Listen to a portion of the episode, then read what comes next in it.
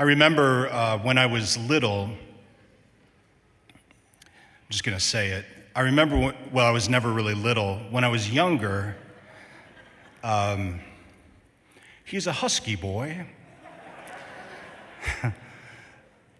when I was younger, um, like really young, I don't know if any of the children can relate to me here, but um, there'd be numerous times that I would tattle on my older sister.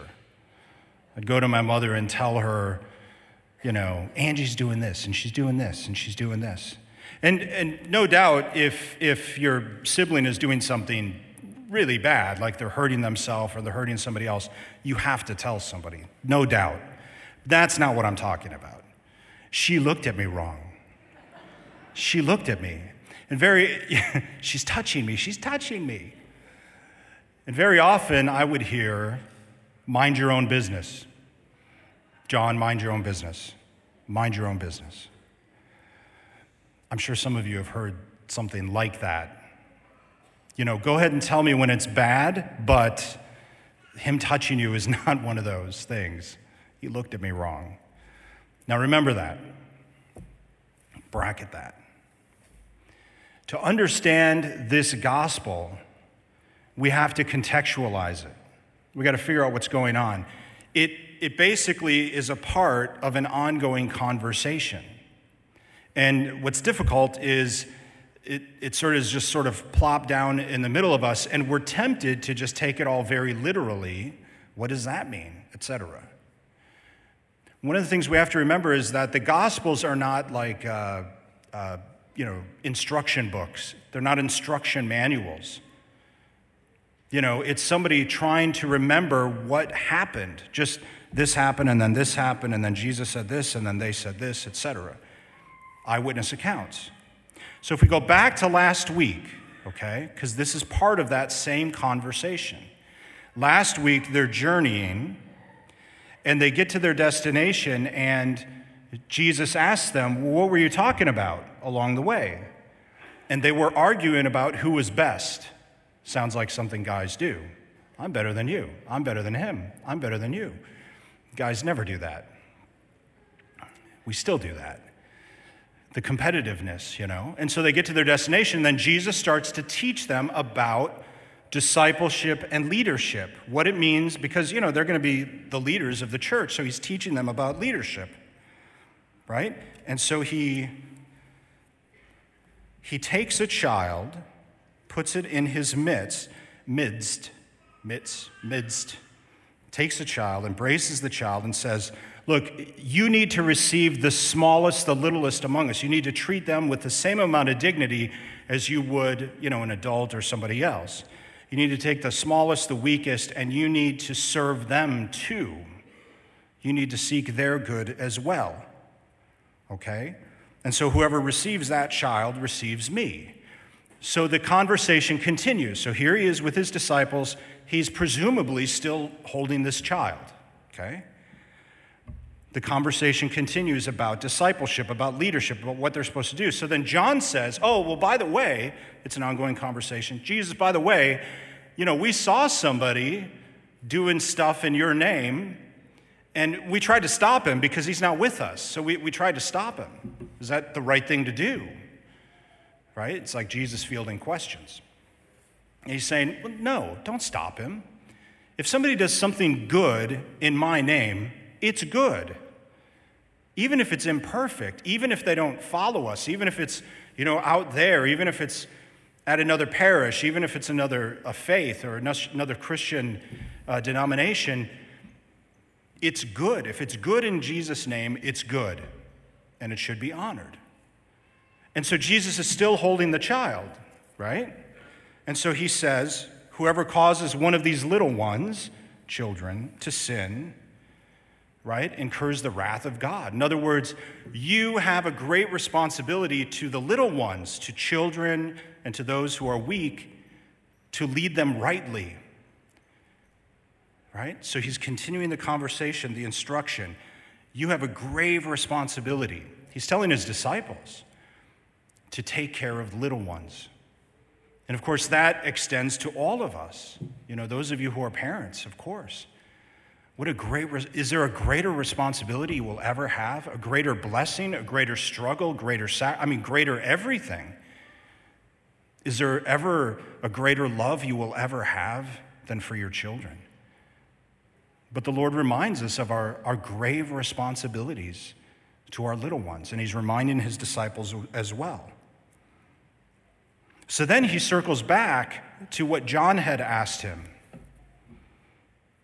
There's this other guy doing stuff in your name. We tried to stop him because he's not with us. And this is Jesus' moment to say, mind your own business. I think that's what he's getting at. By the way, I read what the Pope said about this this morning, and that's what he said, so I'm stealing it.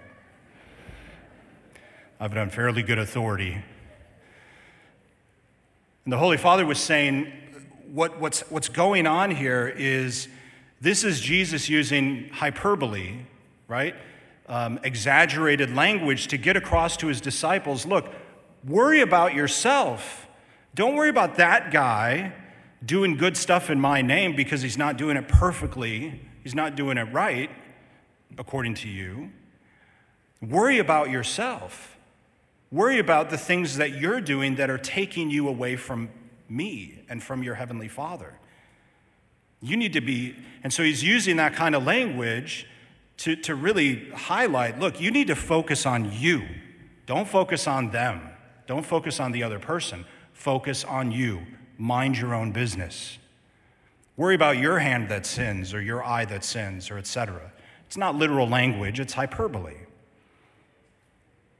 What a great lesson. You know, so often uh, I think there's no doubt, and certainly for Catholics, and I'm sure for, for other Christian religions as well, we get into this sort of us and them mentality. You know, we're better than they are, or we're better at this, or we're better at that. And we'll hear it from, from the other side. And it's, it's really too bad because it's clear that the Lord is saying, look, if people do what is good in my name, it's good. Acknowledge goodness, acknowledge love, acknowledge virtue wherever it comes from. Even if it comes from non believers, it's still goodness, it's still lovingness.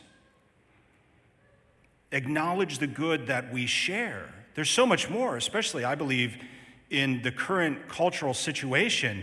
There's so much more that we share among the Christian religions than that what really divides us. It's unnecessary to focus on what divides us because he who unites us is so much greater. But there's this need in the, in the human condition to be right. And I think that's what John is kind of, kind of exposing in himself or in the disciples as well, we're doing it the right way. That other guy isn't. He's not following us. And so we, we get sort of focused on sort of an idealism of doing things the right way.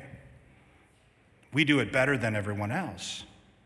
And we could extrapolate this to uh, beyond religion, we could extrapolate this into, you know, families and, and uh, you know, how you, you talk about the other family or the other family members or, or friends or even into business, etc.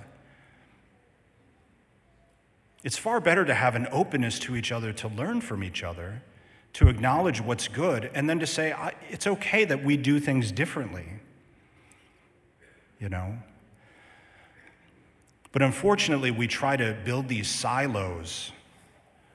We do it the right way. And, and this is what the Holy Father was actually saying at his Angelus this morning, well, this afternoon in Rome, um, was that it's a danger for the Catholic Church to build sort of utopias, to focus just on ourselves, that how much better we are, that we need to have an openness to the world. We need to have an openness to those around us. The, the good news of Jesus Christ is not meant to be hoarded and kept for a select few. The good news of Jesus Christ is, is meant to be shared, proclaimed. Now, even in the first reading, where you have the Spirit descending on, on others besides Moses, so that God's word may be proclaimed. And we hear how, how wonderful it would be if everybody could do this. And actually, with our baptism, everyone is made a prophet.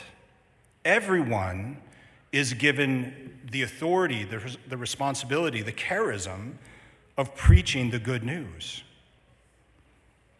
So it's our job as a parish not only to share the good news with each other, but to share the good news with all of those out there in our life. To tell them about how good Jesus is to us. To encourage them if we see goodness. It's far better. You know, we can see somebody's maybe a little bit off track in their life, and, you know, maybe it's a member of our family, and we kind of want to get want them to get it all together. But it's far better to encourage what is good than to focus on what is lacking, which is always discouraging. Yeah, that was good, but everything before the word but is, wait, I have to translate, is meaningless. If it's good, it's good. Acknowledge the goodness in our lives and focus on ourselves. Sin is real. Sin separates us from Jesus Christ. It has to be taken seriously. But let us not forget that our Heavenly Father, our Lord Jesus Christ, desires for us to be reunited with Him.